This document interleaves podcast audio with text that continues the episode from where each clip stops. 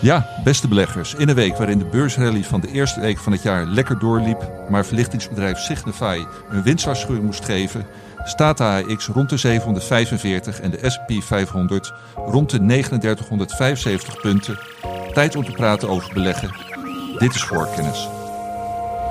There are three ways to make a living in this business. Be first, be smarter, or cheat. No, I don't cheat. Beleggersbelangen presenteert voor kennis.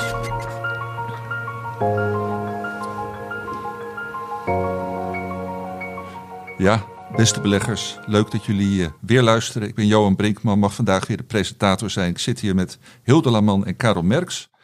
We gaan vandaag weer eh, drie hoofdonderwerpen behandelen. Als eerste, wat zeggen de maandelijkse cijfers over de Amerikaanse dienstensector over de vooruitzichten van de grootste economie ter wereld? Dan het verschil, het verschil tussen verhaalaandelen en cijferaandelen. Oftewel het feit dat sommige aandelen vooral worden gedragen door een verhaal waarbij de cijfers niet of weinig uitmaken en andere aandelen juist door traditionele waarderingsmodellen worden gestuurd. En als laatste, vorige week publiceerden de specialisten van beleggersbelangen hun persoonlijke tips voor 2023. Dat waren er 28 in totaal. Uh, die hebben overigens uh, vrijwel zonder uitzondering zijn die uh, al flink opgelopen de afgelopen week. Uh, deze tips zijn en blijven exclusief bestemd voor abonnees. Maar om potentiële abonnees toch te laten ruiken aan deze mooie tips, zullen zowel Hildo als Karel als bij het laatste onderwerp een, een, tipje van de sluier gaan, gaan oplichten. maar zoals gebruikelijk beginnen we met terugblikken op de afgelopen week. En dan begin ik bij Karel. Karel, brand los. Het kan geen enkele belegger ontgaan zijn dat Europese aandelen dit jaar heel erg goed uit de startblokken zijn gekomen. Als we kijken de belangrijkste index in Europa, de Eurostox 50, die staat nu uh, 9% hoger uh, over 2023. De winnaar onder de grote bedrijven is Vanovia, Duits vastgoedbedrijf. Die staat uh, 24% hoger, maar ook een heleboel aandelen zijn al bijna 20% hoger. Dus de jaarstart was echt enorm. En sinds deze week hebben de Europese beurzen ook het volledige verlies goed gemaakt uh, na 24 februari. Dat was het moment dat Rusland Oekraïne binnenviel. Dus sindsdien staan wij uh, in de plus en het mag volgens mij wel opvallend genoemd worden. Ja, en dan kun je denk ik mijn vervolgvraag raden, Karel. Hoe komt, waar komt dat optimisme vandaan? Waar het vandaan komt? Ja. het is heel moeilijk te zeggen. Ik denk dat er twee, drie, misschien wel vier dingen aan de hand zijn. Uh, ten eerste, uh, we hebben natuurlijk uh, rente is een probleem geweest de afgelopen jaar. En als je dan kijkt naar um, de Verenigde Staten, waarin de zwaarstwegende aandelen allemaal hele rentegevoelige technologieaandelen zijn.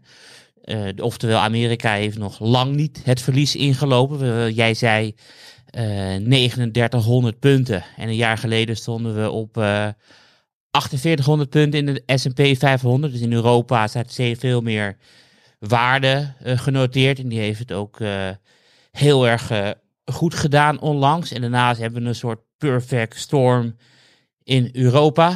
Dus in, in acht landen zijn nieuwe all-time highs gebroken voor januari temperaturen. Dus in sommige Baltische staten was het zelfs 20 eh, graden. En al die records zijn niet uh, met een halve graad of een graad verbeterd, maar soms met 5, 6 graden. Wat echt, of uh, 4, 5 moet ik zeggen, was de feit 4, 5 graden verbeterd. Oftewel minder gas, minder angst. Uh, een jaar geleden waren de Nederlandse gasvoorraden met 40% gevuld. En nu ja, bijna het dubbele. Eh, China is open, uh, de grootste handelspartner van Europa is China. Dus ik denk dat dat behoorlijk wat uh, wind in de zeilen geeft. Oké, okay, helder. Wilde jij nog andere dingen noemen bij de terugblik? Oh, zeker. Ik heb een hele lijst, uh, nou. Johan. um, ik begin steeds uh, enthousiaster te worden over, uh, over Disney. Um, afgelopen week werd bekend dat meneer Nelson Pels, activistische aandeelhouder die ook in Unilever zit, voor 900 miljoen dollar aan aandelen Disney gekocht heeft. De is daar niet blij mee, dus er zal wel een interne strijd een keertje gaan losbranden.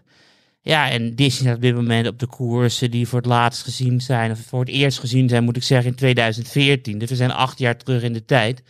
En Disney in 23 is zoveel meer dan Disney in 2014. Uh, daar komende week nog een keertje uh, heel goed naar gaan kijken.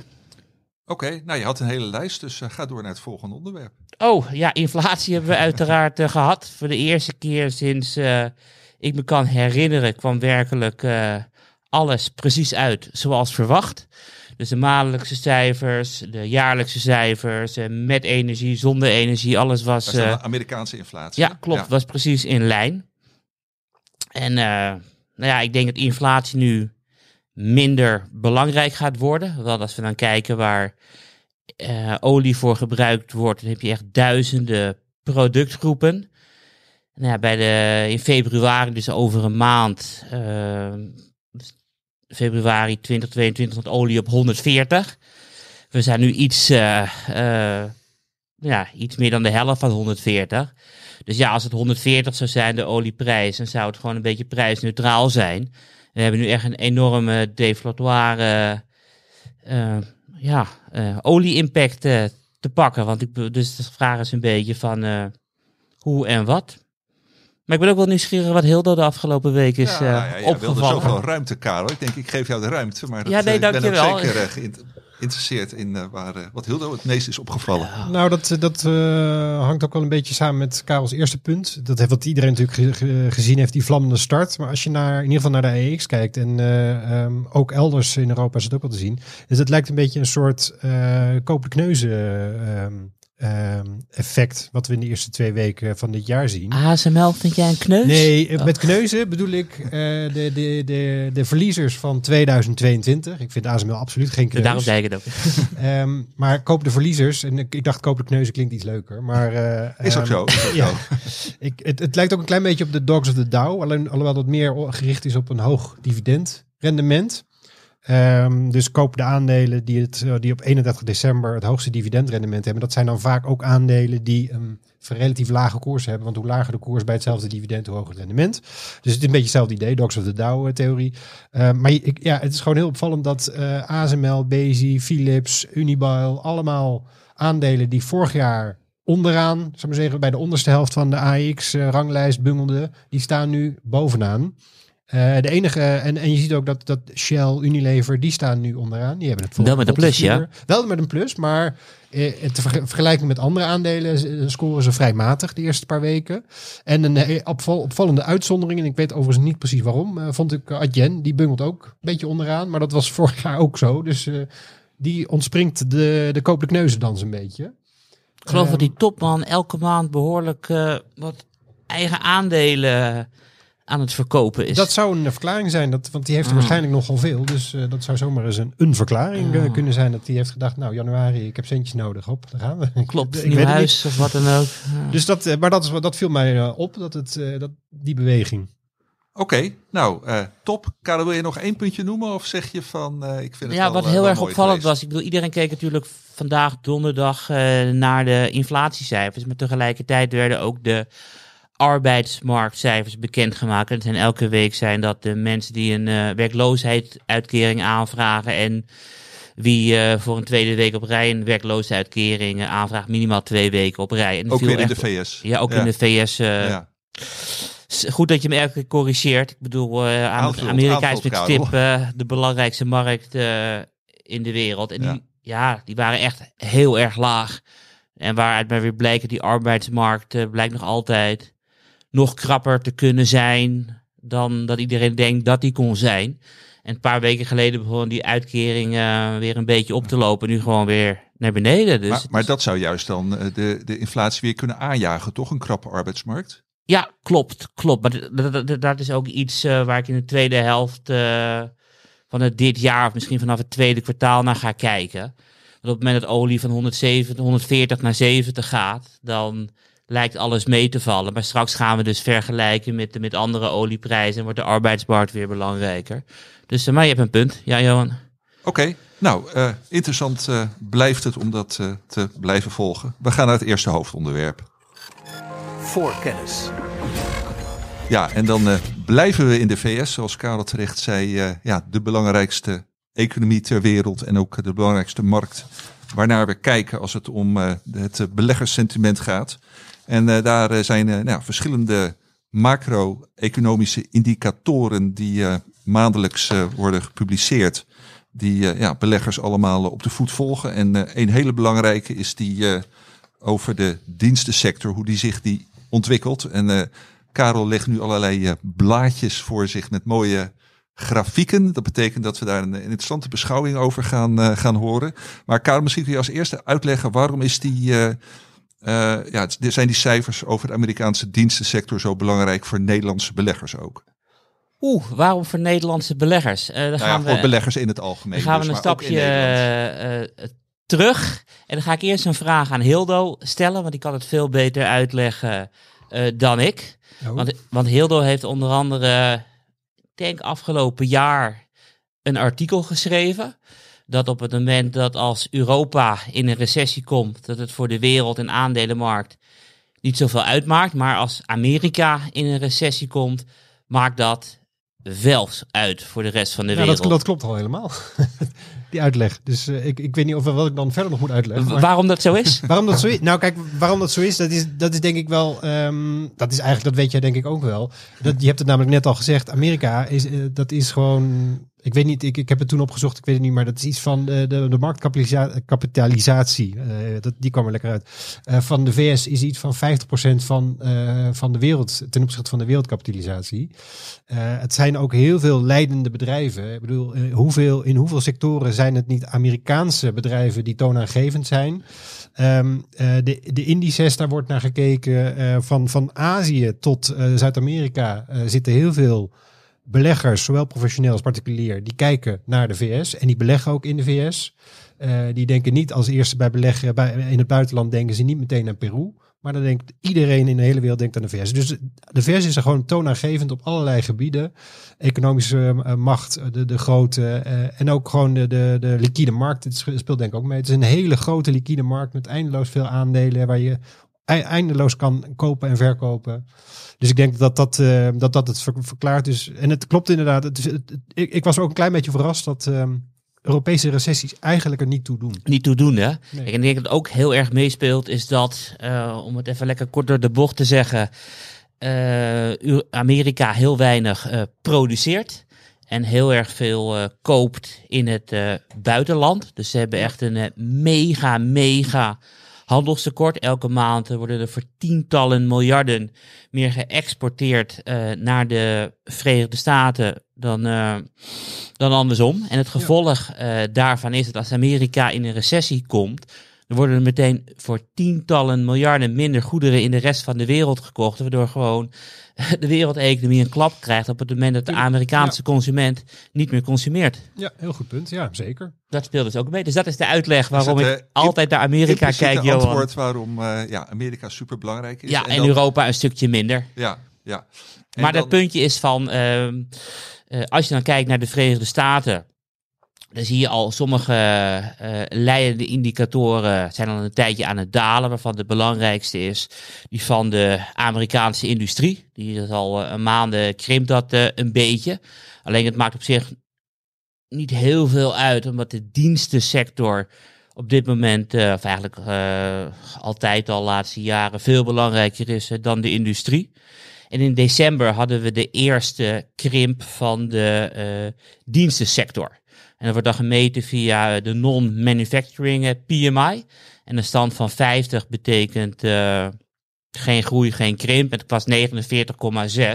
Het is een mini-mini krimpje in de dienstensector. Maar waarom ik denk dat het belangrijker is dan die mini-mini krimp, is dat de verwachting eh, 55, komma nog wat was. Dus het was echt ruim beneden eh, de verwachting. En de nieuwe orders is een onderdeel daarvan. Was de verwachting 55, dus een mooie groei. En die kwam uit op 45, wat heel erg laag is. En eh, we hebben eigenlijk maar drie keer zo'n stand eh, gezien. Het was in 2001, eh, 2008 en 2020, toen de nieuwe orders zo slecht waren. En het waren eh, alle drie waren dat recessiejaren en ook de, de afgelopen drie. En daarom denk ik dat het heel erg eh, belangrijk is. Dan ga ik weer een 1 2 met Hilde doen, Johan. Is van Hilde heeft ook een omslagverhaal geschreven van eh, wat gebeurt er met aandelenmarkten vanaf het moment dat de VS in een recessie is gekomen. Ja, en dat is, eh, dat is geen goed nieuws. nee, dat, dat, ehm, als, er recessie, als er eenmaal een recessie is, dan zijn de, de laten we zeggen, de piek dalverliezen die, zijn, eh, die zijn vrij fors. Die, die, zitten- die, die zitten dan tussen de, laten we grof, grofweg gezegd, tussen de 30 en de ehm, meer dan 50 procent. Ja, is heel heftig. Ik bedoel, 2008 was, was inderdaad 56 procent. gekeken van, vanaf na de Tweede Wereldoorlog. Want de jaren 30 was het uiteraard nog veel erger. Maar dat is denk ik een- gelukkig een, echt een heel bijzondere periode. Ik, ik zou niet direct nu een jaren 30 scenario verwachten.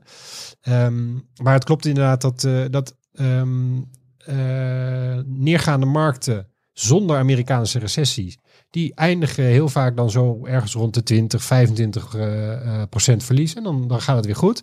Eh, komt er wel een recessie, ja, dan zit je toch al snel naar 30, 40, 50 procent eh, van piek tot de eh, dal eh, te kijken. En dat zou dus betekenen dat of dit een hele milde recessie wordt, of we hebben nog wat eh, eh, te, te krijgen. Klopt, dat is volgens mij ook een van de belangrijkere thema's van komend jaar. Volgens mij is de koers-winstverhouding van de S&P 519. Het is precies het gemiddelde van de afgelopen 10 jaar. Dus de S&P is normaal gewaardeerd. Maar de enige keer dat we 10, 11, eh, tussen de 10 en de 13 gezien hebben, waren in recessies. Ja. Dus ik ben heel erg nieuwsgierig eh, hoe dat zich gaat eh, ontwikkelen. Ja, ik ook. En ik denk iedereen, eerlijk gezegd. Tenminste, de beleggers. Ja, Klopt. En maar- we hebben nog een curveball gekregen, Johan, heel langs, op 7 december. En die curveball is dat de ene grootste economie op de wereld, China, van alle lockdowns is afgestapt. Dus voor het eerst sinds drie jaar mogen Chinezen lekker het huis uit en dingen gaan doen.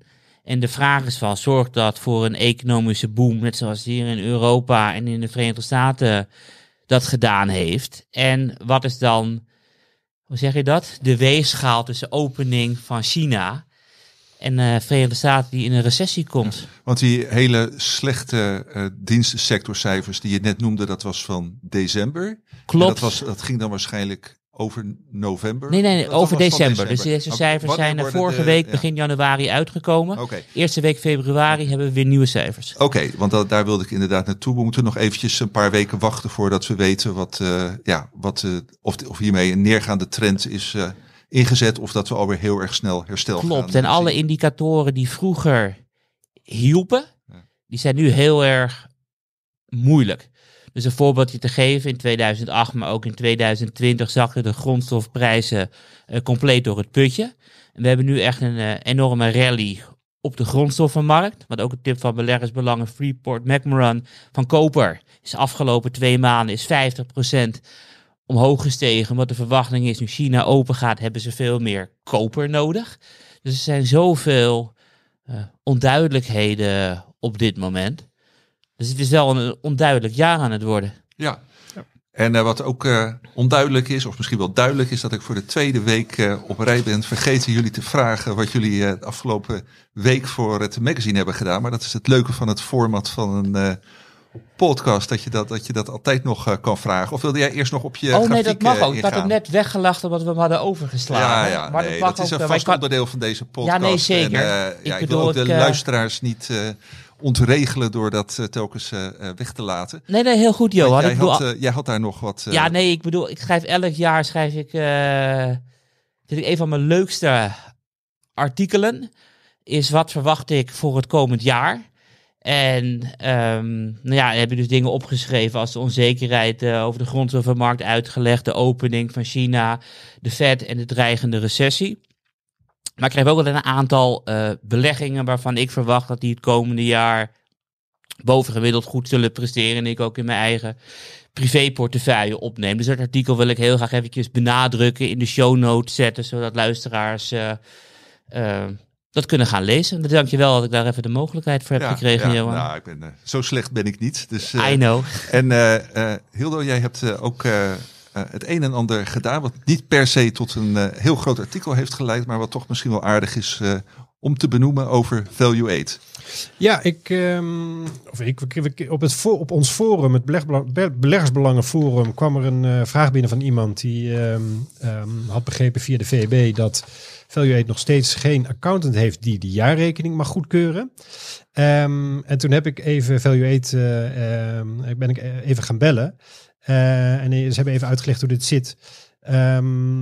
Het is, er is gewoon een tekort, een capaciteitstekort bij eh, de kantoren die bevoegd zijn om zo'n jaarrekening van een beursgenoteerde onderneming te mogen ehm, goed, goed, mogen, goed te mogen keuren. Dat zijn er maar zes in Nederland. Dat zijn bedrijven als eh, Deloitte, eh, EY, dat soort, eh, dat soort eh, ja, de bekende accountantskantoren zijn dat. Ehm, en ehm, die, eh, die, hebben, ja, die hebben eigenlijk geen behoefte aan nieuwe klanten en helemaal niet aan eh, eh, kleine klanten. Want kijk, Value Aid is natuurlijk geen Unilever of Shell. Dat, dat zal duidelijk zijn. Want ik durf te wedden dat als Unilever zou aankloppen, dat het toch het, an- het antwoord toch iets anders zal zijn dan als Value Aid. en dat is niet negatief bedoeld ten opzichte van Value Aid. Maar ja, het is, het is nou eenmaal een feit dat, dat kleine bedrijven zullen voor zo'n accountantskantoor minder opleveren dan de, dan, dan de grote. Ehm, maar Value Aid geeft aan dat ze gewoon periodiek sturen ze gewoon een verzoek naar al die kantoren om daar klant te worden, om de jaarrekening goed eh, gekeurd te krijgen. En het antwoord is elke keer hetzelfde. Eh, eh, nou, bedankt voor de aanbod, maar, maar nee, hier hebben we geen capaciteit voor. En dat maakt. en er zijn andere beursgenoteerde ondernemingen ehm, die hier ook mee te maken hebben. En dat is, natuurlijk, dat is natuurlijk een probleem, want het is gewoon een verplichting om je jaren. En het is ook, ik bedoel, ik denk niet dat er iemand is die dat geen goed idee vindt om je, om je ehm, jaarrekening door een geautoriseerde accountant te laten controleren. Eh, dus het is op zich wel heel belangrijk dat het gebeurt. Alleen, ehm, ja, het is nu het een hele interessante vraag. Eh, wat als eh, de accountantskantoren gewoon zeggen, ja, hier hebben we er gewoon de capaciteit niet voor. Dus ehm, ja, ik denk dat er, dat er een keer eh, gaan die accountantskantoren met de AFM en wat andere organisaties om de tafel zitten van ehm, hoe ze dit moeten gaan oplossen. Want er moet een oplossing komen, dat, eh, dat is duidelijk. Ja, ja. Nee, eh, ik vond het een leuke vraag op ons eh, forum. En eh, nou, je hebt ook eh, duidelijk tijd eh, gestoken om eh, het antwoord eh, voor onze abonnees eh, uit te zoeken en eh, in beleggsbelangen te zetten. Dus vragen stuur ze op. Ja, zeker. Ja. Hoe vaak zeg ik dat niet al in de uitzending, maar hoe, hoeveel vragen komen ook eh, inderdaad eh, bij ons binnen? Eh, Karel, ik had jou net ruw onderbroken bij de dienstensector. Of eh, was je zo ondertussen wel dat je dacht van ik, eh, ik heb wel goed uitgelegd waarom dat zo belangrijk is en hoe het daarmee verder gaat? Ik denk dat het duidelijk is. Ja, nee, en die- zo ja, niet stel vragen, Die, luisteraars. ja, ja, nee, die, die indruk had ik ook. Anders had ik je ook niet zo ruw onderbroken. Maar eh, ik, we gaan gewoon door naar het volgende onderwerp. Voorkennis. Eh, ja, weer een onderwerp wat wat eh, uitleg behoeft. Want eh, ja, niet iedere luisteraar die eh, snapt natuurlijk meteen wat verhaalaandelen zijn en wat cijferaandelen zijn of cijferbedrijven. Maar Hildo die kan dat uitleggen en die kan er ook nog wel eh, het een en ander meer over vertellen. Hildo brandlos. Ja, ik, ik, ik wil eigenlijk beginnen met een voorbeeldje. En dat, want dat is denk ik, dat maakt het denk ik wel, dat, dat geeft een goede inleiding, laat ik het zo zeggen. Ehm, als je tussen 2011 en 2021 eh, de eh, winststijging van ASML en Randstad bekijkt, dan kom je bij ASML op een gemiddelde van 15,3% groei per jaar terecht, wat een eh, heel mooi resultaat is. En dan kom je bij Randstad kom je op een percentage per jaar van 15,2%. Bijna identiek, zou ik zeggen. Ehm, maar als je dan kijkt naar de gemiddelde KW over de afgelopen 10 jaar van eh, ASML, dan kom je op eh, ongeveer 32. En als je die van Randstad pakt, die het dus ook echt heel goed gedaan heeft, dan kom je iets onder de 15 uit. Ehm, en hoe komt dat? Nou, daar kun je allerlei dingen, ehm, allerlei factoren kun je benoemen. Wat, maar wat volgens mij een, belangrijke, een belangrijk onderdeel is van de verklaring, is dat eh, ASML, het aandeel ASML, dat daar een heel sterk aansprekend verhaal achter hangt. Ehm, unieke technologie. Ze zijn in bepaalde technologieën zijn ze gewoon monopolist. Zijn ze de enige in de wereld. Eh, de chipmarkt, eh, die, die, die, die chiptechnologie, dat spreekt heel erg tot de verbeelding. Terwijl Randstad, en, ehm, en ik vind het zelf, ik vind een, een heel mooi aandeel. Dus ik wil echt niet, echt negatief doen over Randstad. Maar Randstad heeft qua verhaal, het is een uitzendbureau. En dat is veel minder, eh, dat spreekt dat, dat merk je gewoon bij, in de beleggingswereld. Spreekt dat veel minder tot de verbeelding dan ASML. En dat is het verschil wat ik bedoel. Ehm, en ik kwam op dat onderwerp ehm, omdat ik een paar maanden geleden las ik een, eh, een blog van Aswad Damodaran. Ik hoop dat ik het goed uitspreek. Dat is een, eh, een, eh, een ehm, professor of finance van eh, New York University. Ja, we hebben zijn naam in de show notes, geloof ik. Hè? Of ja, in ieder geval een, van een link blog. naar, Ja. zijn, eh, Ja. naar zijn blog. En daar, daar plaatst hij regelmatig blogs. Eh, hij is heel erg geïnteresseerd in ehm, eh, waardering van aandelen en indices en waarderingsmodellen. Het is, het is, ik, ik zou het zeker aanraden om er eens een keer te gaan kijken naar zijn, naar zijn blogs. En met een kleine waarschuwing, het is heel technisch. Dus ehm, als je nog nooit van waarderingsmodellen hebt gehoord, dan is het misschien een beetje een taai, een taai blog. Maar voor mensen die dat leuk vinden en daar, en daar al het een en ander van weten, is het echt een hele, is het leuk om daar eens een keer wat op te gaan lezen. Hij gaat heel erg diep in op die modellen en, ehm, en eh, eh, dus ja, maar goed, hij had het eh, eh, in november had hij het ehm, eh, in eh, en de context was eh, Meta Platforms, het, eh, het, het voormalige Facebook. Ehm, had hij het over het verschil tussen tussen nou, hij, hij ging meer uit eh, de kant van beleggen, dus niet zozeer de aandelen ehm, die op gewaardeerd worden als een ja met een goed verhaal of, of op goede cijfers, maar van beleggers. Hij, hij zei van ja, ehm, er zijn beleggers die die gaan heel erg af op een goed verhaal. Ehm, en vinden de cijfers dan wat minder belangrijk. Eh, en er zijn beleggers die, die, die bouwen de meest mooie eh, Excel-modellen. Ehm, eh, en ehm, zoeken daarmee de, de juiste ehm, aandelen of indices of sectoren, wat dan ook.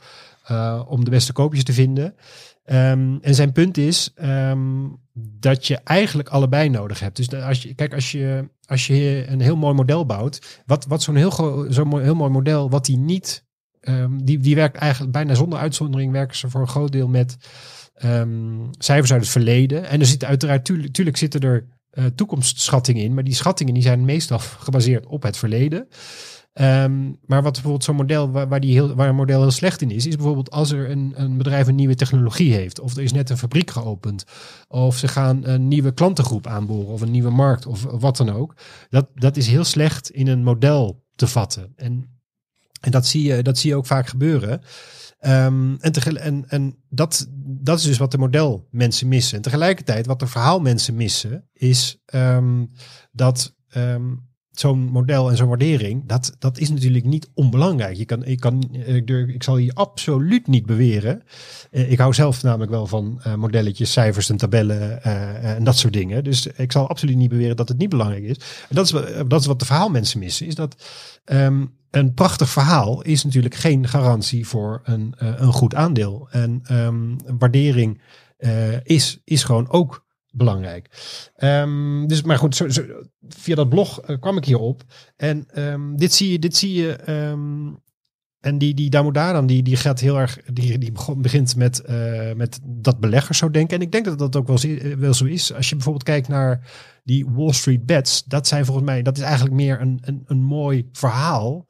Daar waarbij niemand kijkt naar waardering, maar dan ook echt niemand. En die aandelen die gaan door het dak. En het gaat To the moon heet dat heel dat. To Precies, the moon. En geen enkel waarderingsmodel kan Maakt dat niet aan. uit, we gaan naar de moon. Precies, dat, dat, is- dat is het verhaal. Dus dat, Ah. dat, is een, dat zijn hele extreme voorbeelden. Maar bijvoorbeeld, ik vind Nvidia, dat is ook een heel mooi voorbeeld van een, eh, van een verhaalaandeel. Ik heb even opgezocht, de, de gemiddelde KW van Nvidia de afgelopen 40, jaar- eh, of, eh, 10 jaar is 40. Eh, wat behoorlijk hoog is. Terwijl ehm, bijvoorbeeld concurrent Qualcomm, wat toch niet een heel eh, onsuccesvol bedrijf is, dat, dat zit op 17,8. Eh, dat is echt aanmerkelijk lager. Maar wat natuurlijk is bij, bij Nvidia, dat is het bedrijf voor kunstmatige intelligentie. Ehm, daar verwacht iedereen heel veel van. Dat, heeft, dat is natuurlijk een mooi verhaal. Terwijl Qual- Qualcomm, dat is goed in onder andere ehm, chips voor in mobiele apparaten, dus je smartphone, dat soort dingen. Dat, is, dat was misschien tien jaar geleden super hip, interessant en nieuw. En dat is nu allemaal wat minder smeuig. En dat zie je dan gewoon terug in, in, eh, in die waardering. En ehm, ehm, ja, dat, en dat zijn niet de, er zijn nog echt heel wat, wat voorbeelden. En ik denk dat eh, bijvoorbeeld wat, ASML, wat, wat Nederlands, ja. Nederlands ASML is een, een typisch voorbeeld, eh, denk ik, van een, eh, ehm, eh, van een van zo'n zo'n verhaalaandeel. Want ik heb het nog eens even opgelo- ge- opgezocht. Ehm, ik zat zelf ook een beetje met het probleem. Ik, eh, jaren geleden, eh, ik vond ASML jaren geleden echt een goed bedrijf, maar ik vond het elke keer wat te duur om het, om het op kopen te zetten. En op een gegeven moment dacht ik van ja, ehm, het is een van de beste bedrijven. Dat vond ik jaren geleden al en dat vond ik nu nog steeds op de Nederlandse beurs. Ehm, en het heeft al, eh, al een tijd een hoge waardering. Waarom zou ik het dan niet gewoon op kopen zetten? Als dat kennelijk, als de beleggers er zo van overtuigd zijn dat, van de kwaliteit van het bedrijf, dat ze die hoge waardering steeds maar willen blijven betalen. Uh, en ik heb dus in 2016, ik heb het even opgezocht, 2016 heb ik het advies verhoogd naar kopen. En toen stond het aandeel net iets boven de, boven de 100. En um, nu staat het, uh, uh, ik heb het vandaag even gekeken, we stond het ongeveer rond de 600. En dat is na een, nou ja, toch best wel een zwaar jaar voor ASML-beleggers in 2022. Maar waar, waar denk je, wat ik wel heel interessant vind, heel inderdaad, in 2016 was het duur, vond je toch terecht kopen, want het verhaal is fantastisch. En het verhaal is volgens mij zo simpel als ze zijn de beste ter wereld. Niemand komt maar uh, in de buurt en de concurrenten vallen op. En ASML is alleenheerser. Maar ja, waar we het ook voor de uitzending even over hadden. Vanaf, ja, ik weet niet of het 2019 was of 2020. Lijkt er wel nog een soort re-rating te hebben plaatsgevonden. Dat het nog veel duurder was ja. dan in de periode voor 2016. Echt dat je ja. denkt van, wow, dit is echt heel erg duur geworden. Ja. Wat is er gebeurd in die, in die periode? Waarvoor denk je nou, dat ze... Dat, dat komt er voor een gedeelte door die EUV-technologie. ik denk dat voor een gedeelte, ik denk dat dat een belangrijk deel van de verklaring is. Um, de nieuwste, meest geavanceerde chips, die worden veelal gemaakt met EUV-technologie. En er is maar één leverancier, uh, leverancier van EUV-technologie en dat is ASML. Um, dus ze zijn op een gedeelte van hun uh, markt zijn ze gewoon monopolist. En op andere gedeeltes hebben ze torenhoge marktaandelen. Dus het is niet zo dat op de andere gebieden dat ze daar een marktaandeel van 20% hebben. Maar daar hebben ze ook ja. wel 80% van de markt. Dus zij zijn gewoon um, in hun niche zijn zij gewoon ontzettend sterk. En um, dat zie je ook aan, um, aan de omzetontwikkeling. Want de sector is nog steeds re, uh, ja, vrij uh, cyclisch. Dat, dat, zien we, dat hebben we nu ook weer gezien. Um, maar als je, als je de omzetontwikkeling van ASML van die laatste jaren bekijkt. Uh, ten opzichte van, laten we zeggen, 15 jaar geleden. Dan, zitten, dan zijn die schommelingen die zijn veel minder sterk dan vroeger. En dat komt ook omdat de klanten um, niet zo heel snel uh, um, ASML zullen bellen en zeggen van weet je wat, die machines, doe maar een jaartje of twee jaartjes later. Zij willen gewoon zeker weten dat, dat zij, ze die hebben. Dat ze die hebben op een gegeven moment. Omdat... Ja, we hebben gezien wat die autobouwers gedaan hebben. Het is net iets ander onderwerp. Ik dacht in ja. 2020, we zeggen gewoon alle chips af. Nou ja, en toen zeiden die, die uh, chipmakers van oké, okay, auto, uh, sector, fabrikanten. Ja. Jullie staan achter in de rij en uh, je komt er niet meer tussen. Ja. Ja, maar nou is de, de, uh, de heilige graal natuurlijk uh, aandelen die uh, ja, zowel een goed verhaal hebben als hele mooie cijfers produceren.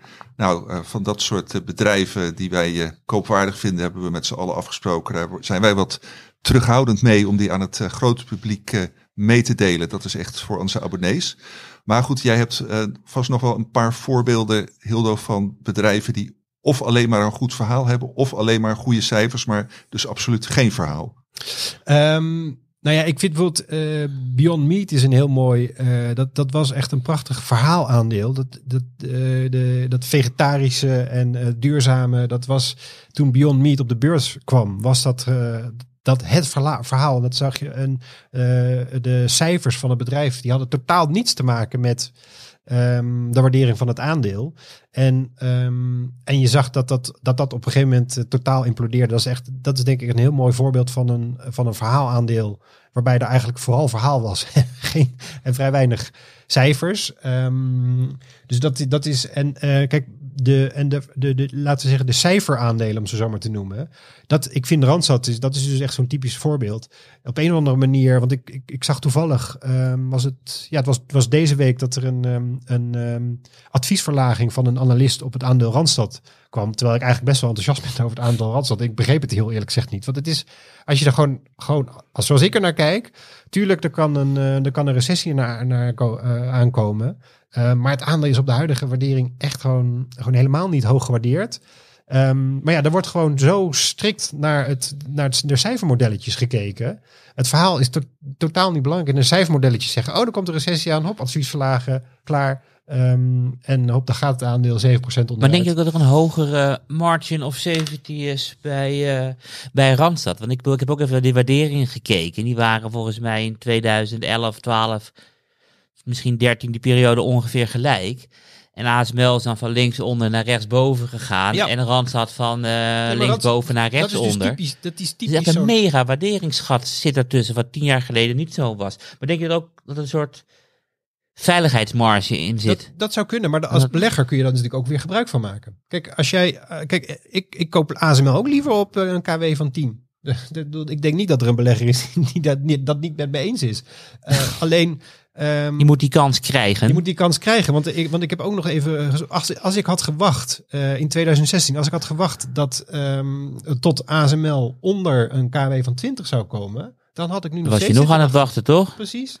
En zelfs 25, onder de 25 is eh, zeldzaam. Maar waar zijn we geweest in eh, oktober van dit jaar? Want halverwege herinneren me ik die, die dag dat we op 380 of zo waren voor ASML. Wat voor waardering hadden we toen? Ehm, toen was het nog steeds, even, even denken, ehm, even, ja, het ligt aan welke, welke, Ja, om de nabij. welke winst je gebruikt, maar, maar toen nog steeds, eh, zat je toen ergens op de, de, rond de 30 nog steeds. Nog steeds rond de 30. Maar Ja. waar zijn we nu dan? Volgens mij zijn we alweer 550, toch? Of niet? Ik zit er minder bovenop dan jij. Het, eh, het, het staat nu denk ik boven de 35. Het ligt, eh, Ah. kijk, ehm, als je terugkijkt, en dat is natuurlijk het punt bij ASML, want de, de- het gemiddelde afgelopen vijf jaar is een KW van 40. Dus 40 is vrij normaal voor, eh, voor ASML. Dus het zou, eh, ik heb het nu niet bekeken, maar het, zou, eh, eh, het, is, het is een simpel rekensommetje. Het zou me niet verbazen 40, als je, als je een, een winst per aandeel van 12 euro pakt, dan zit je al op 50. Ehm, dus, ehm, maar er wordt natuurlijk vooruitgekeken. Want dat is natuurlijk het, het, het verhaal bij ASML. Is, ehm, en kijk, voor mensen die naar ehm, de Capital Markets Day in november, als ik het goed heb, 30 november, dacht ik, van ASML hebben gekeken. ASML is gewoon heel op, optimistisch over de toekomst. Over de komende drie jaar, maar ook over de Maar komende- waren ze toch ook bij dat 2000. ritje van boven de 800 naar onder de 400? Ja. Ik Ja. dan ga je wel even min 50. Ja, dat, nou 800, boven de 800, eh, dat Nee. kan nee, 700, ergens Ja, 750. Het probleem de is, je geweest. kijkt heel veel bij de, bij de Nasdaq. Dus dat is in dollars dat is dat. eh, in dollars. Tegenwoordig is dat bijna hetzelfde, maar Ja, nee, was een maar tijd dat dat een verschil Op een of eh, andere manier, omdat het een Nasdaq aandeel is, heb ik de Ja, dollars in mijn ja. hoofd. Oké, dan Karel, is weet het- jij nog voorbeelden uit de bedrijven die jij volgt, waarvan jij zegt, eh, als je naar het verhaal van Hildo luistert, van ja, dat zijn dan typische aandelen met alleen een verhaal, of dit zijn typische verhaal, eh, aandelen waar alleen eh, ja, de cijfers belangrijk zijn. alleen. Nou ja, we hebben natuurlijk de bekende voorbeelden als eh, Elon Musk. Wat natuurlijk een fantastisch verhaal Precies. is. Ik bedoel, die man is bijna failliet in 2018. Dus die denkt, laat ik even gaan eh, liegen in de wereld door te zeggen van er ligt een overnamebod op van 420 op, op mijn aandeel. Tesla belangen dan niet meer failliet. En oké, hij, hij heeft wat zaken moeten afstoten. Maar als elke andere topman dat had gedaan, dan was hij nooit meer ergens aan de bak gekomen. Dus ik Ja. bedoel, hij heeft een status eh, dat het echt verhaal is. En het maakt niet uit, je mag liegen om de wereld eh, duurzamer te krijgen. Dus dat is echt een verhaalaandeel. Zeker, Tesla Dat- zeker. En eh, bijvoorbeeld SpaceX eigenlijk ook. Ja, Dat, Klopt. Dus, en er zijn er heel, vooral in de technologie eh, sector zijn er heel veel van die voorbeelden. Ehm, dat is trouwens ook wel interessant om eens uit te zoeken. Want ik denk dat, dat, er, dat er relatief veel in die technologie en biotechnologie zitten. En in de, laten we zeggen, de wat... Ja, zou ik het even dus een beetje... Ja, ik wilde zeggen de oudere sectoren, maar dat is natuurlijk niet helemaal terecht. Maar de, de, de wat traditionelere sectoren, zoals bijvoorbeeld voeding... ehm, dat daar misschien de fantasie gewoon wat, wat minder grote rol toegespeeld krijgt. Alhoewel Beyond Meat is natuurlijk meteen een uitzondering. eh, klopt. Maar ja, dat is natuurlijk weer dat duurzaamheid thema van we moeten Ja. de aarde rennen. En hebt ook heel veel mensen die aandelen gekocht die het woord waardering niet kenden. Ja. Dus eh, Ja. Ja. Maar in ieder geval goed eh, voor iedere belegger om eh, ja, zich in ieder geval bewust te zijn van ja, wat zijn aandelen waarbij het eh, verhaal belangrijk is, wat zijn aandelen waarbij het cijfer belangrijk is. En eh, ja, de beste aandelen, eh, maar die worden ook eh, aangeraden in beleggersbelangen. Dat zijn eh, de aandelen die eh, ja, elementen van, eh, van beide in zich hebben. Als jullie het eh, goed vinden, heren, dan ga ik naar het volgende hoofdonderwerp. Voorkennis. Dat is alweer eh, het derde en laatste hoofdonderwerp. Zoals ik eh, zei, eh, eh, eh, mijn collega's en ikzelf hebben in totaal 28 eh, persoonlijke redactietips eh, gegeven. Eh, in eh, eh, eind vorig jaar, begin eh, dit jaar. Groot daarvan eh, deel is opgelopen. We houden die eh, redactietips uiteraard grotendeels voor het allergrootste deel voor de abonnees. Maar goed, we vinden het wel leuk om de beginnende belegger wat op weg te helpen en hun eraan te laten ruiken.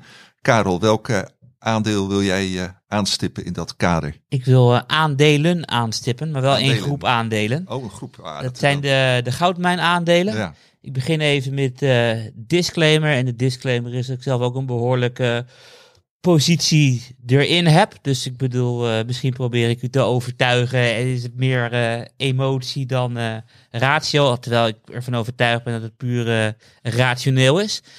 Ehm goudmijnaandelen zijn op meerdere manieren te waarderen. En ik vind het heel erg fijn om naar de goudmijnen aandelen index te kijken.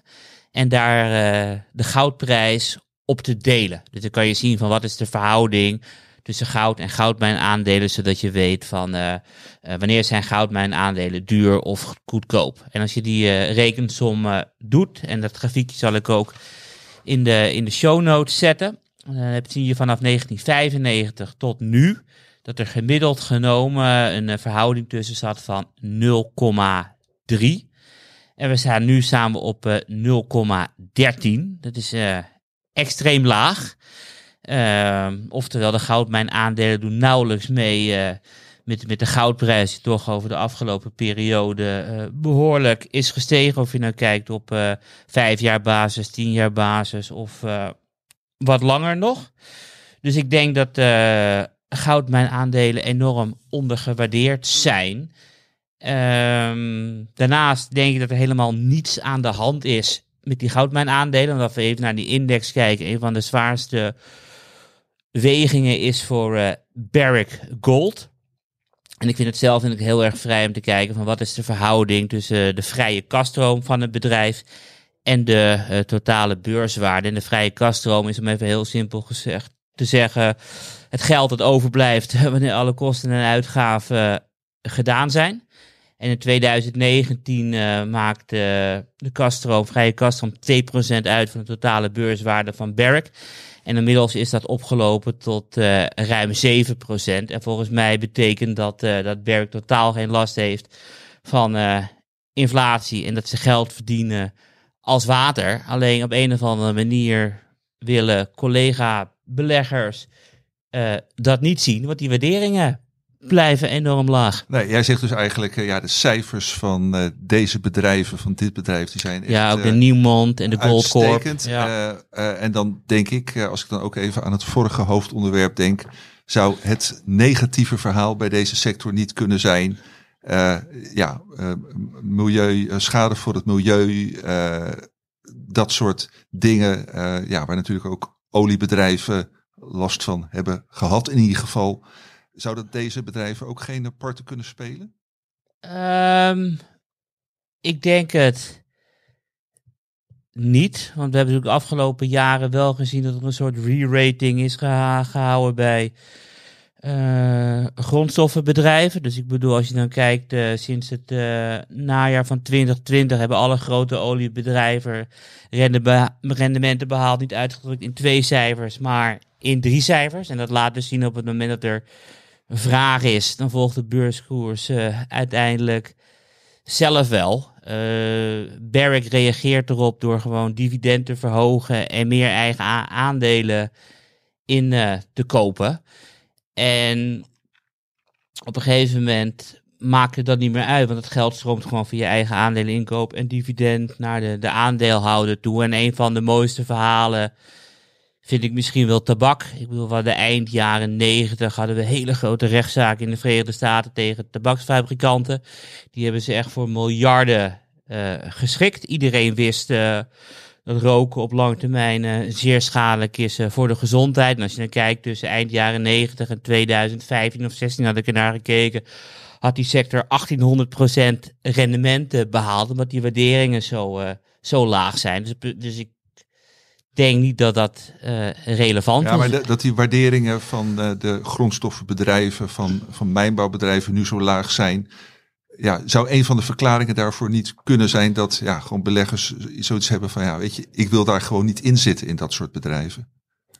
zou kunnen, maar Nou, ja, hoe- Waar, waar, waar- ik bedoel, kijk, het zou, maar ik denk dan van, of je moet je vraag iets verduidelijken, Johan, van waarom wilde twee jaar geleden niemand in olie zitten en nu wel opeens? Eh, ja, nou ja, ik denk dan, eh, als ik beleggersbelangen goed lees, dat het heel veel te maken heeft met eh, ja, de extreem gestegen olieprijs. Kijk, En dat is misschien wel weer een, een bruggetje naar wat de belangrijkste katalysator is om die onderwaardering eruit te krijgen. En dat is dat er hele grote kopers zijn opgestaan in de goudmarkt. En die grafiek zal ik ook in de show notes zetten. En dat is eh, elke centrale bank eh, wereldwijd. Dus gewoon de total central bank eh, purchases of gold. Die staat nu op het hoogste niveau, derde kwartaal eh 2022 cijfers lopen iets achter van de afgelopen 50 jaar. De centrale banken zijn nu massaal goud aan het kopen. Ehm, dus ik denk dat, is dat binnenkort wel een keertje een aantrekkelijke Ja, belegging kan zijn. Dus net als eh, ja, de olieprijs eh, in ieder geval afgelopen jaar stijgt de goudprijs. Gewoon omdat er veel vraag naar is, eh, onvoldoende aanbod. En jij ziet de, de koersen van de, de mijnbouwbedrijven daarop volgen. Klopt, en dat is ook afgelopen keren elke keer gebeurd nadat de eh, is gestopt met afremmen. Dus dat had je na de 2001-recessie vloog goud omhoog. Je had na de 2008-recessie vloog goud omhoog. En tijdens de 20, of na de 2020-recessie vloog goud ook omhoog. En ik denk dat eh, 2023 sowieso het jaar gaat worden dat de Fed de voet langzaam een beetje van het rempedaal gaat afhouden. En dat zijn traditioneel gezien hele goede perioden voor, voor goud en voor goudaandelen. En is er, is er niet eh, angst bij beleggers ehm, voor wat je, wat je nu ook bij de oliebedrijven ziet, voor ehm, politici die met eh grijpgrage handjes eh, in de kassen van de, de grondstofbedrijven gaan, gaan zitten als die, het, als die eenmaal hoge winsten gaan boeken. Dus als de goudprijs, weet ik veel, naar eh, 3000 gaat, dat ze in Zuid-Amerika en Afrika denken, daar willen wij een graadje van meepikken en de belasting ineens gaan opvoeren. Is dat, is dat een angst die leeft bij de, bij de beleggers? In Die angst is er, is er denk, ik, denk ik wel. Ik bedoel, als je dan kijkt naar die eh, eh, GDX van, eh van ACT, dan zie je toch dat het merendeel van die mijnen wel in, nou ja, tussen aanhalingstekens, betrouwbare landen staan. Ik bedoel, de goudprijs was 1500 ehm, in 2016 en we staan nu eh, op 1900. Dus die prijzen zijn al zeer sterk eh, gestegen. En je ziet ook dat die, eh, dat die kas, dat steeds meer geld naar de kaspositie gaat. De schulden dalen, uitstaande aandelen dalen. Het risico van 2010, 2011, dat iedereen dacht van oké, we gaan elkaar overnemen, investeren in nieuwe productie. Dat zie ik niet gebeuren omdat toen de tijd eh, kon je nog ergens waar je wilde een gat in de grond graven en goud zoeken. Dat kan Ja. nu eh, niet meer, want we hebben ESG en het moet allemaal een beetje milieuvriendelijk. Weet je, ik heb ook gekeken bij die grootste bedrijven uit die DEX. Je hebt een term in de goudmijnwereld, dat heet Tier 1. En dat is dat je minimaal ehm tien jaar lang nog dezelfde productie uit een goudmijn kan halen. En dat is wel de overwegende hoeveelheid bijvoorbeeld bij Barrick Gold. eh. Ja, oké. Eh, nou, dank eh, Karel voor deze aanrader, of eigenlijk aanraders. eh, Ja, ze is één, één, belegging eh, Ja. is dat. En mijn andere tips kunt u in de beleggersbelangen lezen. Ja, en eh, alle tips blijven eh, het hele jaar door volgen en eh, kijken hoe ze renderen. Hildo, welk eh, tipje van de sluier, nou dat is een hele flauwe woordspeling van jouw tips, wil jij eh, oplichten? Ehm, ik wil eh, het eh, Duitse aandeel Continentaal. Dat, dat heb ik dit jaar bij mijn, bij mijn jaarfavorieten gezet. Ik heb dit aandeel ergens in oktober heb ik dit getipt. Ehm, toen ik, ik was gewoon eens op zoek naar, naar wat, wat aandelen. En ehm, toen ontdekte ik ineens dat dat Continentaal, dat de waardering, als je kijkt naar de, mm, de marktkapitalisatie, oftewel de, de beurswaarde van Continentaal ten opzichte van de omzet, dat die verhouding eh, op dat moment heel erg dichtbij, ehm, of eigenlijk in de bandbreedte stond, ehm, zoals die ook gold eh, eind 2008, begin 2009. Dus in het diepte, ja, de, de, de, de, laten we zeggen, de zwartste maanden van, het, van de financiële crisis op de beurs in ieder geval. Ehm, Eh, en toen ben ik eens gaan kijken. Ehm, ik, in Continentaal, voor, voor de mensen die het niet weten, het, ze zijn bekend, eh, vooral bekend van de autobanden uiteraard. Ehm, en dat is nog steeds een belangrijk deel van, eh, van het bedrijf. Maar ze ehm, maken ook allerlei auto-onderdelen. Ehm, en ze zijn dus ook heel erg bezig met eh, zelfrijdende auto's, elektrische auto's. Dus het is niet zo dat zij bijvoorbeeld motoronderdelen maken en dat beleggers denken van ja, de, de, de ouderwetse benzinemotor die gaat er eh, geleidelijk aan uit. Dus waarom zou je dit, dit eh, aandeel beleggen? Ehm, dat is niet zo. Zij, er, is, er is voldoende toekomst voor eh, Continentaal, ook als de auto elektrisch en zelfrijdend wordt. Ehm, dus dat is een kort, kort, kort stukje over het bedrijf zelf. De problemen Waar het, bedrijf natuurlijk al een paar aantal jaren mee zat, is eh, ten eerste die, die lockdowns. Dat was natuurlijk een eh, enorm probleem. Want er waren op een aantal plekken konden bijvoorbeeld fabrieken niet open. Eh, er was een tekort aan onderdelen. en dat, dat, dat merkte Continentaal natuurlijk ook. Als, als er een autofabriek stil ligt, ja, dan worden er ook geen bandjes verkocht. Zo simpel is het. En als mensen minder rijden, dan slijten de banden minder. Dus, je, dus daar heb je dan ook eh, minder. Dus daar hadden ze last van. Een ander probleem eh, was en is inflatie, hogere grondstofkosten. Ehm, hoge energiekosten, de hoge kosten voor, nou, dan noem maar wat, rubber, andere, andere elementen die, er, die erin zitten, in banden zitten en andere eh, grondstoffen die, nodig, die ze nodig hebben. Dus dat was een probleem. En ehm, de autosector is een hele ehm, moeilijke sector. Tenminste, ja, wat ik, wat ik al eens eerder heb gezien. Eh, autobedrijven die zijn, eh, die zijn nogal goed om eh, heel, heel streng te zijn ten opzichte van hun toeleveranciers ten, wat betreft prijzen. Je kan niet heel makkelijk bij, weet ik veel, Volkswagen, Mercedes, BMW aankomen en zeggen van nou, ik wil graag 5% meer hebben. Daar moet je echt van, dat, dat, dat gaat niet zomaar van de een op de andere dag. En dat, dat, dat zag je dus ook bij Continentaal. Pas in het derde kwartaal zag je dat, dat, er, dat ze wat prijsverhogingen konden doorvoeren. En je zag meteen de resultaten verbeteren. En eh, de verwachting is dat het in het vierde kwartaal verder herstelt. Dus die, die inflatie, die, ja, de verwachting is dat dat nu eh, langzaam ehm, steeds wat minder eh, ernstig effect op de, op de marge heeft. Ehm, dus ja, de, de problemen. En, en een derde risico is natuurlijk recessie. Ehm, want recessie, ja, dat is voor de meeste bedrijven niet goed. En dat, dat geldt voor Continentaal natuurlijk ook. Maar daardoor was het aandeel dus echt fors gezakt. en zo laag dat het, het stond eh, ergens begin 2018 stond het ruim boven eh, de 200 eu- euro. 220 heeft het, eh, heeft het zeker gestaan. Ehm, en nu, toen ik het in oktober bekeek, was het iets van 6, 7, 48. Dus echt aanmerkelijk lager. En, en de waardering was dus zo laag dat ik dacht van nou, dit is, dit is interessant. Toen ben ik gaan kijken, ehm, gaan ze het overleven? Want dat is, dat is bij, vind ik altijd in dit soort situaties, is een hele belangrijke vraag. Oké, er zijn een hele hoop problemen. Gaat het goed komen? En dan is een hele belangrijke is even naar de balans kijken. Ehm, gaat, gaat het bedrijf met, zoals het, met, met de balans die, dat, die het nu heeft, kan het eh eh, één, anderhalf, twee jaar met dit soort eh, problemen? Want ze zaten er al een tijdje in, in die problemen. Dus, maar kunnen ze nog een, het een tijdje uitzingen? En dan, want dan, dat geeft je ook de tijd om maatregelen te nemen. Je kan in de kosten snijden, je kan prijs, zoals ik al zei, ze zijn dus bezig met die prijzen verhogen. Alleen dat, dat kost gewoon tijd. Ehm, eh, en eh, de balans was niet al te best, maar er staat redelijk wat, cash op. En ze hadden een, eh, een ehm, extra kredietfaciliteit waarmee ze ehm, eh, klappen konden opvangen. En je ziet dat de cashflow aan het verbeteren is.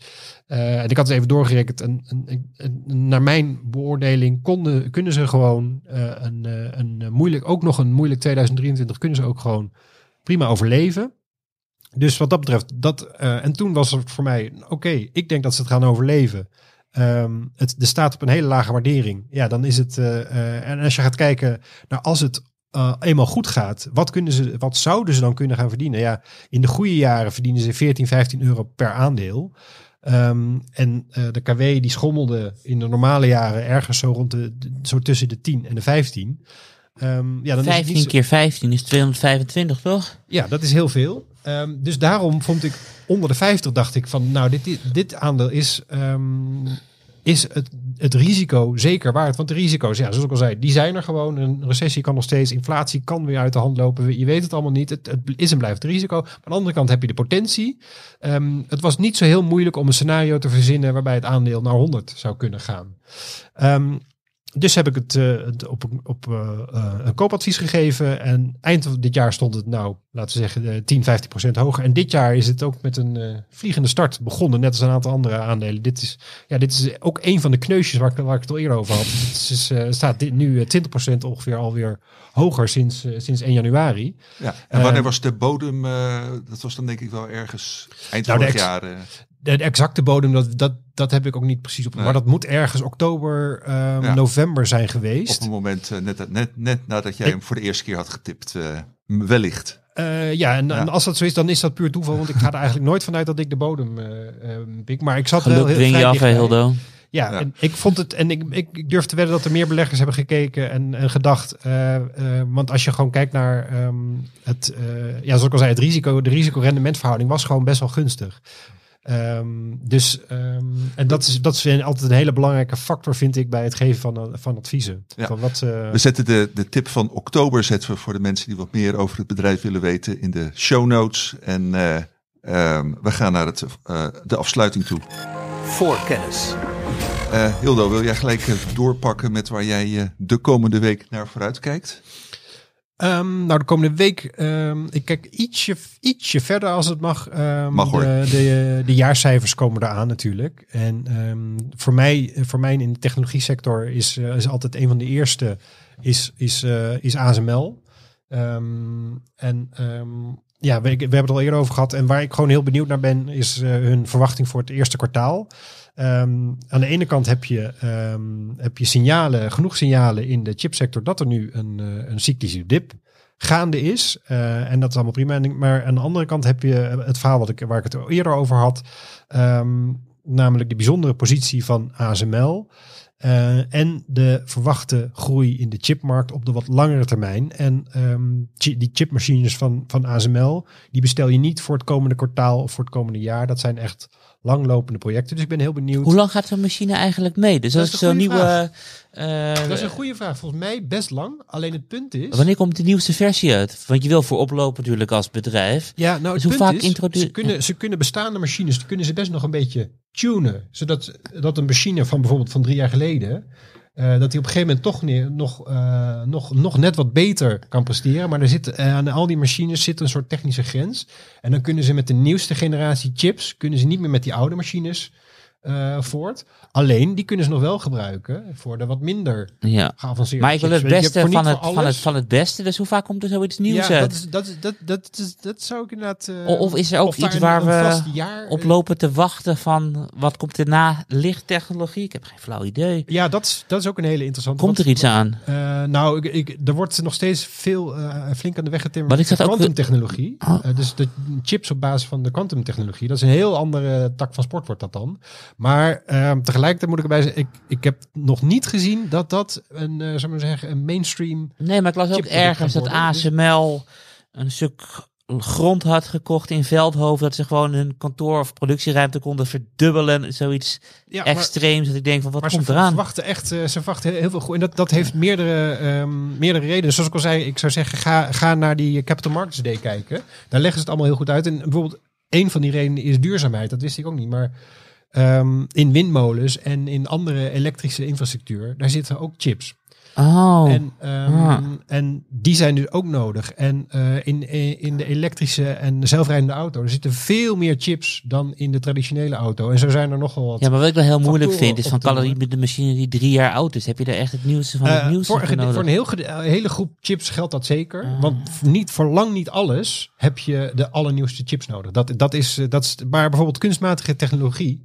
Dat, eh, wat, wat, wat dat tot op heden wat dat betekent, is gewoon enorme hoeveelheden data verwerken. En daar heb je gewoon snelle chips voor nodig. Want anders zit je gewoon dagen te wachten op je antwoord. En we zijn ongeduldig. Karel, waar kijk jij naar uit? Eh, traditioneel komt bij mij eh, Netflix altijd de eerste. Dus dat is eh, volgende week. Eh, daarnaast kijk ik ook uit naar een hoop eh, andere cijfers uiteraard. Vooral naar verrassingen om weer dingen te leren of wat ik niet wist. En ik ben ergens in de komende weken heel erg nieuwsgierig naar eh, het verhaal waar mijn collega Stefan van bezig is over eh defensieaandelen. Want als ik kijk naar mijn eigen portefeuille, ontbreekt daar nog een eh één of meerdere defensieaandelen. Dus ik ben zeer nieuwsgierig naar de analyse van Stefan. En daarnaast, ja, bijna op dagbasis volg ik nu de grondstoffenmarkt. Omdat ik heel nieuwsgierig ben wat de opening van Chinese economie voor grondstoffen betekent. Dus never a dull moment op de financiële markten. Nee, zeker niet. En uh, goede punten. Uh, dan gaan we afsluiten. Dankjewel Karel, dankjewel Hildo. En tot slot nog eventjes een oproep, net als vorige week, aan de luisteraar. vandaag, over twee weken, zit ik hier niet alleen met Hildo en met Karel, maar ook met, sorry, ja, met Hildo en met Karel, maar ook met Menno en met Steffen. En dat is omdat we dan de honderdste podcast opnemen. En nou ja, zoals u ook in beleggersbelangen kunt lezen, uh, die honderdste podcast, de inhoud daarvan uh, gaat door u bepaald worden, beste luisteraar. U kunt uw uh, vragen en wensen naar mij mailen, maar beter misschien nog naar voorkennis.beleggersbelangen.nl voorkennis.beleggersbelangen.nl En dan gaan wij de leukste, origineelste, sterkste vragen gaan wij hier aan tafel met vier beleggingsspecialisten behandelen. Eh, dank voor het luisteren. Volgende week zit ik hier met ehm, uh, Steffen in ieder geval en met Karel. Wijst naar zichzelf heel goed. Tot volgende week. Met eh, Maarten Butterman ook weer een keer.